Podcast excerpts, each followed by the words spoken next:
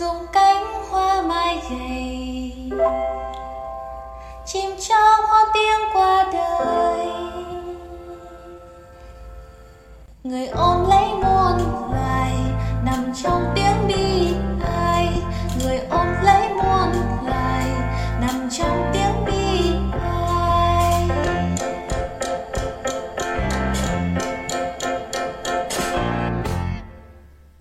Xin chào xin chào, Minh Huyền, mình đây. Ngày hôm nay mình quay trở lại với số podcast đặc biệt được phát hành nhân ngày mùng một tháng sáu, Ngày Quốc tế Thiếu Nhi. Ngày này để tôn vinh những nụ cười, những ánh mắt, những nghĩ suy thơ ngây và hồn nhiên nhất. Và đây là lá thư mình viết tặng riêng cho những đứa trẻ.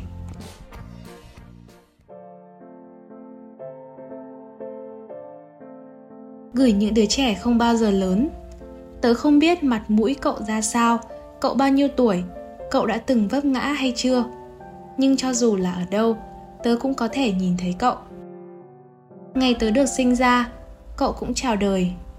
Và thế là chúng ta lớn lên cùng nhau. Giờ tớ đã lớn rồi, còn cậu thì vẫn bé xíu xiu. Ngày mùng một tháng sáu trong ký ức của tớ, thật ra cũng không có gì đặc biệt lắm. Trước đây là học sinh thì nó đánh dấu cho cột mốc là tớ được nghỉ hè. Nhưng nó cũng đồng nghĩa với việc tớ phải đi học thêm. Ừ, đối với một đứa trẻ thì đi học là việc chán nhất trần đời chứ còn gì nữa.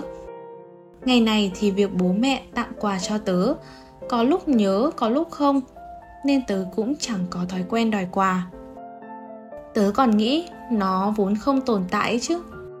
Còn người lớn tớ quan sát thấy thì khác, họ mượn ngày này làm lý do để tặng quà cho nhau.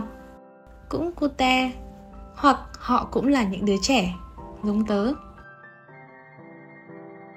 Tớ với cậu chơi với nhau rất vui, chẳng oánh lộn nhau bao giờ cả.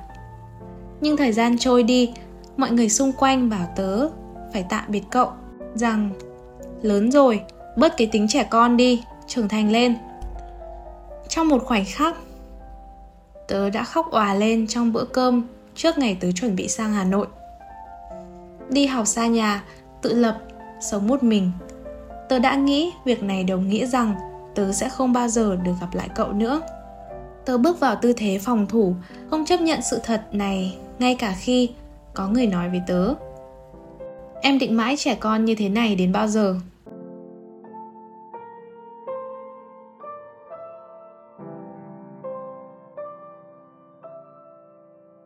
Uhm. Cậu có đọc truyện Anne tóc đỏ không? Đây là nhân vật yêu thích của tớ.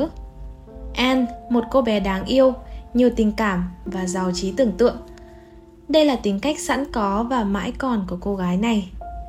Từ khi Anne được nhận nuôi, lớn lên, đi học xa nhà, có học vấn và sự nghiệp đáng ngưỡng mộ, rồi kết hôn với tình yêu của đời mình và có những đứa con, Anne vẫn luôn như vậy. Ngắm nhìn Anne, tớ nhận ra chúng ta vẫn có thể vừa lớn và vừa bé cậu ạ. Tớ vẫn lớn lên, đi học xa nhà, sống một mình, nhiều thứ phải tự làm, tự lo. Dần dần, tớ biết tự nấu ăn, biết giao thiệp với bạn bè mọi người xung quanh, làm việc với những người cách mình hẳn một gen. Biết tự pack đồ và lên xe mỗi khi muốn đi đâu đó, hoặc đơn giản là trở về nhà với bố mẹ.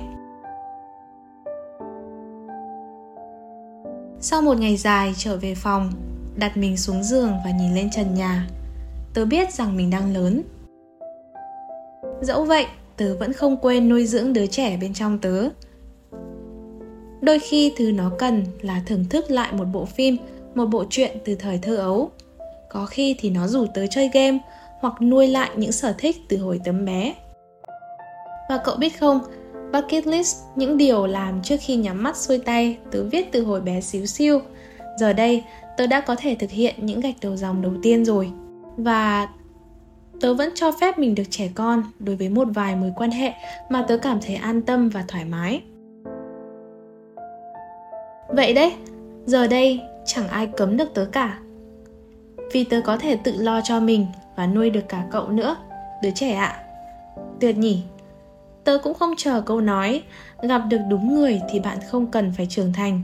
Ừm, cái này thì tớ chưa kiểm chứng, tớ chỉ thấy nó hơi thụ động. tại sao lại phải gặp đúng người thì mới được làm trẻ con. Sau tất cả, tớ chỉ biết là tớ rất vui khi được lớn lên cùng cậu. Cảm ơn cậu vì đã luôn ở đây, bên cạnh tớ. Tớ trân trọng cậu.